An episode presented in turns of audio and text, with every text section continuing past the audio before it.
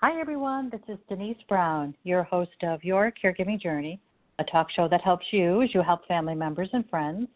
And our podcast is part of the Caregiving Podcast Network, which features insights, inspirations, and stories from family caregivers and former family caregivers.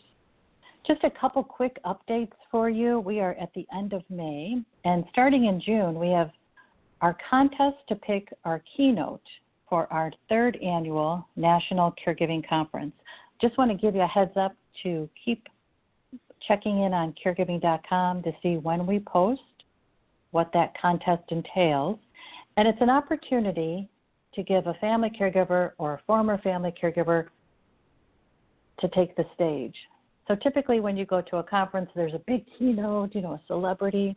We're the celebrities at our conference, and so we want to give an opportunity to one of the celebrities, a family caregiver or a former family caregiver, to share your story, share insights, share perspective, share lessons learned. Last year, our keynote presenter was Kathy Sikorsky. She was a big hit, so we're looking forward to another big hit. So if you think, oh my gosh, I would love to do this, just keep checking on caregiving.com in June. We'll post the details. We do have a newsletter that you can subscribe to that gives you updates about the conference. So if you're interested in staying in touch, getting the latest, you can subscribe to our email newsletter. And when you go to caregiving.com, there's going to be a little orange banner at the bottom of every page, and it prompts you to subscribe. So the easiest way to stay up to date is just to subscribe to our newsletter, and then you'll hear when we announce our keynote contest. Okay, those are the updates for you. So I just want to mention today, I'm thrilled with our podcast today because one of our Family Caregiver of the Year, of the Year award winners is joining us. CJ Golden is an, a writer, inspirational speaker who, through her last two books, shares the Tao philosophy of serenity and acceptance with women and girls. In her newest book, One Petal at a Time, a novice caregiver and her cyclist husband face their new normal with courage, tenacity, and abundant love. She brings the same principles to help ease the burden that face family caregivers. CJ, thank you so much for joining us today. Well, thank you, Denise. It's, it's fun and wonderful to be here with you. And congratulations, you're one of our five Family Caregiver of the Year award winners. Yeah, that was so, so we'll, that was wonderfully exciting.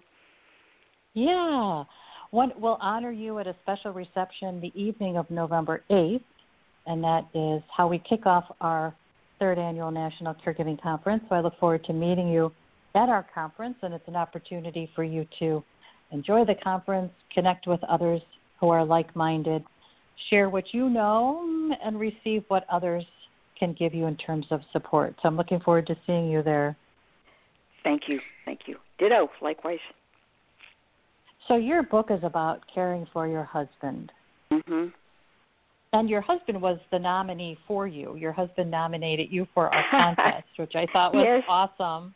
Yeah. That was so cool. So tell how did caregiving start for you? Well, it it it started. Of course, I've I've been caregiver. Um, not of course, but I have been caregiver to my to my elderly parents before they passed away. Um, not not to the point that I was caregiver to Joe, and and that happened. That was sudden. It was um, a cancer that he has, chronic lymphocytic leukemia, that reared its ugly head at one point suddenly in 2016, and then decided to to uh, to affect him, um, get into his central nervous system, and um, create several devastating strokes. All of a sudden, I'm a caregiver, um, and my my natural reaction is to take over to learn, to do, to participate as much as possible in an event, in a life event like this. And I learned. I learned what was going on with Joe. I learned what I needed to know about his condition, about how to be his caregiver, about how his doctors were working with him, the medical team. You learn under fire sometimes, Denise, and um, that's exactly what I did. It wasn't easy. And it was life altering and life changing. Very much so. Very what much was so. the what was the hardest change for you? I had to accept this new life that I was living. Joseph Campbell, um, I will not quote him directly, I'll paraphrase. Campbell has said, You must be willing to let go of the life you planned in order to accept the life that is waiting for you. And whatever life I had planned, whatever life Joe had planned for him or for us together, went out the window. And I had to learn to accept what was happening to him, what was happening to me, and to us together. Acceptance, well, there's that Tao word, acceptance, is key. And then taking our unique skills, that's also Taoism, and putting them into play. So the most difficult part was saying, okay, okay, this is happening now. What do I have within me that will work towards helping Joe? And I think that's I think that's it with all of us. Um, we need to understand our strengths and we need to be cognizant of our weaknesses and be prepared to say, I can't do this particular thing. I need to find someone who can supplement my learnings and do it for me or with me or teach me. That's that's difficult. Ah, it is difficult. And it makes sense to do it because we think I want to keep my strength In order mm-hmm. to keep my strengths, I'm going to delegate what takes me either too long or is just too difficult for me or just is not within my possibilities. Yes. And if we can reframe it a little bit and think about it as, okay, that's going to take too much time for me to do, so I'm going to delegate it, rather than saying to ourselves, oh my gosh, I'm too embarrassed to admit I don't know how to do this, I'm too embarrassed to admit that I need help. We would really do best to keep us ourselves strong if we think about delegating what takes away from our strength. Exactly. Exactly. And it's that's hard, isn't it? Because we want to be yeah. the end all be all do all. No, no, no, no, no, no, no. I can take care of him. No, I can care for Joe and and change his diapers and and and give him his showers and cook a dinner and maybe bake a cake and you know uh-uh. With a smile on your face. With a smile, yes, and never go near a bottle of wine. Right.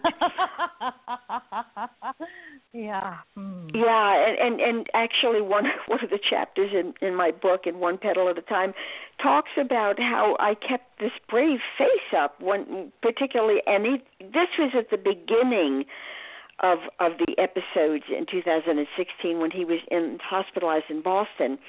Um, and I was smiling at everything. Everything was great and everything was wonderful. And I went into a CVS one evening to pick up a script that was waiting for me. I had gotten there too late. The pharmacy department had closed. I erupted oh, like sure, any yeah. of the volcanoes are erupting now in Hawaii. Yeah. Um, I can never go back to that CVS again, you know, because yeah. I, I spewed yeah. all over the place. Um, and yeah. that's when I said, "Yeah, I got to change something here." Yeah, but some, it's, yeah, it's, it's, it's awful when it's an episode like that. Yes. Makes you see that things probably aren't going as smoothly as you're saying they are. Assumed, yes. Yes, and, and we all have we all have those episodes, unfortunately. Yes, we do. Yes, we do. But you know the the what I consider strength because everyone said to me, "Be strong, be strong, be strong." I suspect we all hear that as caregivers. Yeah. I truly believe that being strong doesn't mean never crying. It doesn't mean never having down moments. It doesn't mean never erupting. It means have those times that you need to to have uh, for your your emotional sanity, and then gather yourself up and forge ahead. That, in my mind, is being strong. Um, before my eruption, I thought being strong meant keeping up that, that positive face all the time. We're human. Yeah, it is.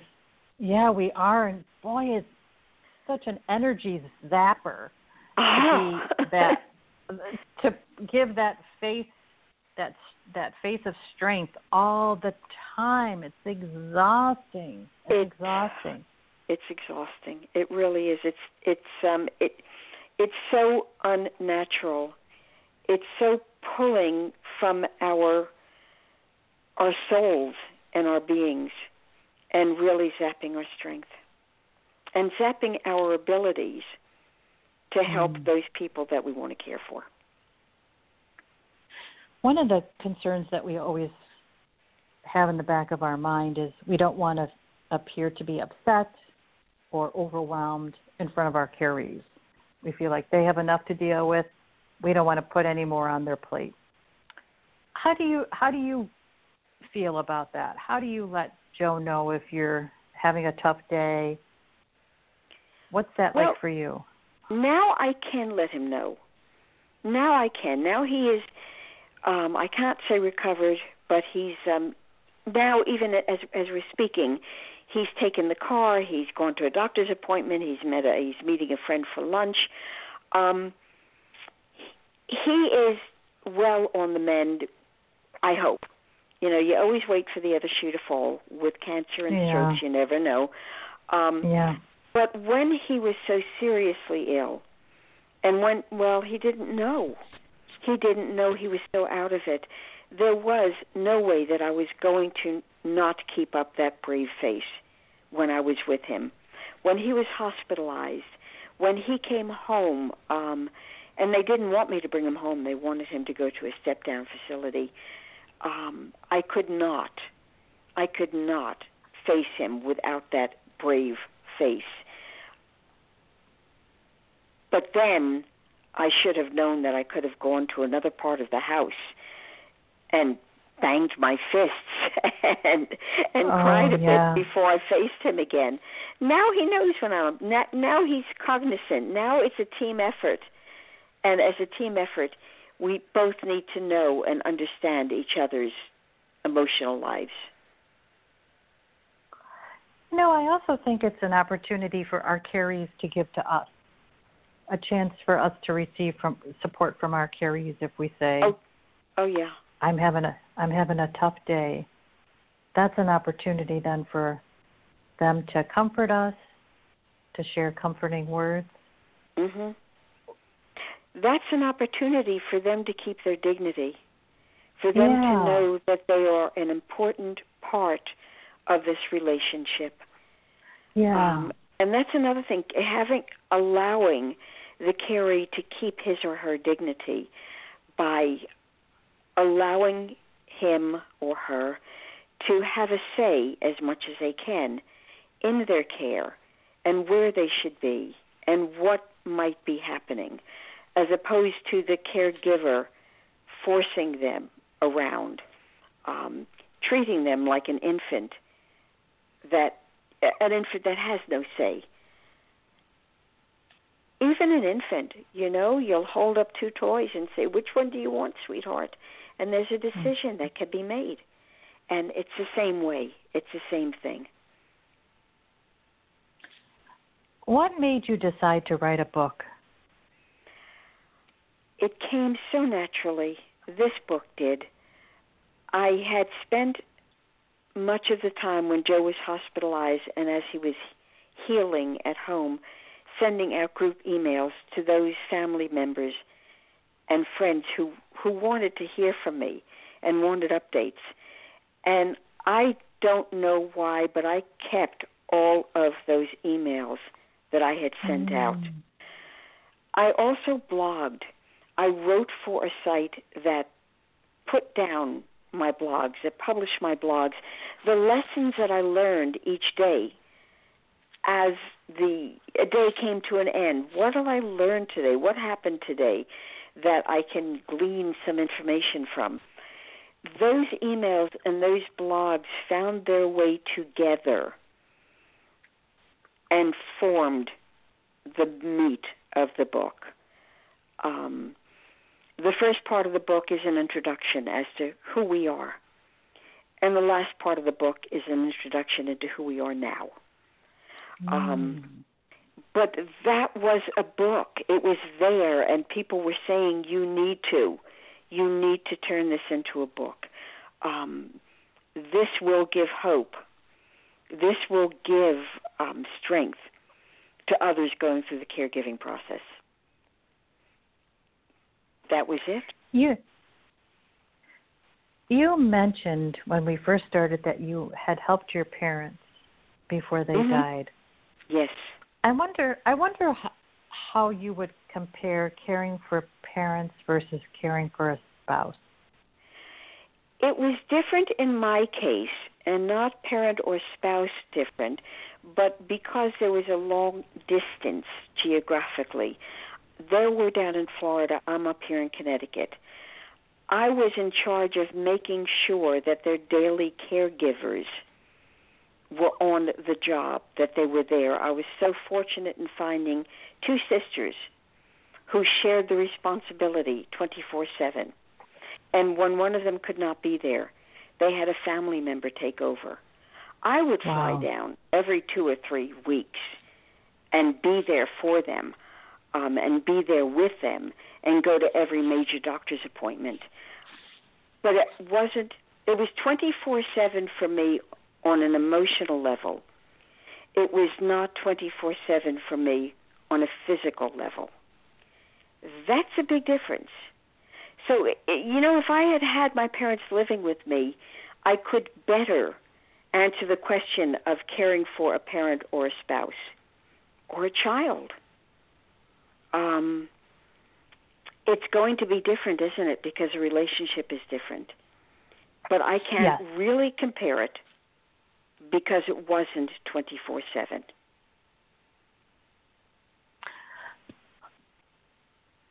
When it's your spouse, the relationship changes. hmm How how do you keep the spouse in a caregiving experience so that it's not swallowed up by the caregiver? It's very interesting. You know as well as I do that there are many caregiving Facebook groups out there where people can discuss with each other their their roles as caregivers and their roles as spouses and how the two work together.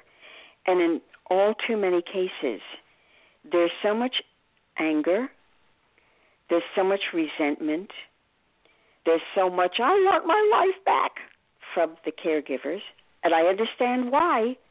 I understand why. But in my case, somehow, and perhaps it was the Tao, somehow Joe and I worked together to deepen and strengthen our relationship. I didn't think it was possible. We were so strong as a couple, as a unit together already. There's so much love there already. I didn't think it was be possible to deepen and strengthen that relationship and that love. But it happened. And I think, Denise, because we worked together and because neither of us drew from a place of resentment, we drew from a place of caring and love. Mm. You, it's interesting. Yeah. We have a chat every Tuesday afternoon on Twitter. And Mhm. yesterday we talked about trauma. Trauma that our carees might have experienced earlier in their life, and then trauma that we might experience during a caregiving experience. Mhm. And one of our participants cared for his wife. His wife died just about a year ago. And he talked about his his resigned resentment, I think is how he talked about it. He he resented caregiving and he said, you know, I just don't know if I ever stopped resenting it. It was very interesting for him to share that perspective Mm, yeah. especially Yeah. after caregiving ended. He was able to look at it from a different viewpoint. And I think that's the challenge how do you let go of the resentment? How do you let go of the resentment? It's not easy, is it? It's um it's it's work, it's a job. There are psychological terms for it. Um I don't know them. I'm not a psychologist or a clinical social worker, but I know in my heart it comes down to attitude. It really, really does. Can I toss another an, another quote out at you? Um, you get bitter, or you get better. Mm. You take what has been dealt to you, and allow it to tear you down, or you allow it to make you a stronger person. The choice is yours. Choose wisely. The choice was mine. The choice is his. The choice belongs to all of us. And if we want that choice to be one of not resentment, but of love and compassion, which might also be there along with the resentment, we have to first make that decision and then do what we need to do, be it go to counseling, be it uh, if somebody has religion, a, a religious group to go to, um, go to a Facebook group, go to Twitter, talk to others, do what one needs to do to allow that resentment to dissolve into into into something less painful. Well, that's just it, right? The resentment is full of pain. Mm, yes. The resentment is not going to get us anywhere other than pull us down into a hole. And to be holding on to that resentment even after the time has passed. Wow. That's um that's bitter. That that's as I say a very bitter pill to swallow. And for me to sit here and talk to you and say it's a matter of attitude, there will be those who will listen to me and say, "Oh, that's so Pollyanna. It's so difficult." But you have to start with the desire to change that attitude, or nothing is going to change. Once you have the desire to change the attitude, then you figure out how to do it. Absolutely. And when I think about resentment, it's about resisting what's present. And so the mm-hmm. opposite of that would be accepting what's present, accepting mm-hmm. what is. Yes. And I think people resist this idea of acceptance because they think, well, I can't accept this as my life. I want to change it. So, what would be the difference between accepting in order to move through and move to better and this idea that I'm just not going to accept this and that's how I can get it to better? I hope that makes sense. It's a fine um, line, and I'm just wondering what the difference is. It it is. Um, once you say, "I'm not going to accept this," I I don't see how you can get it to better, um, mm. unless unless I'm not going to accept this. I'm going to find others who can help me. I'm not going to accept this. I'm going to find a way to give myself some space that's that might be but if it is i need to accept this because i am the only one caring for my spouse. And it's become a 24/7 job. And i don't have the finances the financial ability to call someone in. Well then it has to be accept this. This is now your life do something with it. Yeah, do something with it. Do That's something it, right? with it. You're stuck home. Yeah. Being a 24/7 caregiver and oh, I hope people don't think that I'm just being too blasé and too light about it. But you're stuck home. Find a way to give yourself time for you. Learn an instrument to play an instrument, learn learn a language, have a friend come over for coffee, um, learn meditation, learn yoga, um, learn how to knit. Turn at least a small part of your life into time for you. Write a book. Write in a journal. Write something positive that you've learned every day in that journal. Oh, I learned about this, or I learned about that, or I learned that I don't know about this or that and I need to learn it. Or that journal at the end of the day might say, Thank God this day is over. Hmm. Because every Yeah. time you say, I can't get through that, you might look back and notice that you did indeed get through it.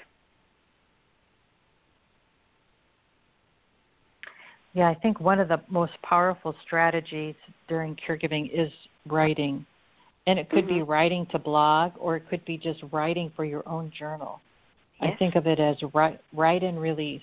You write it out, and that's one of the nicest ways to release it. You don't have to show anybody what you wrote. You don't even have to keep what you wrote.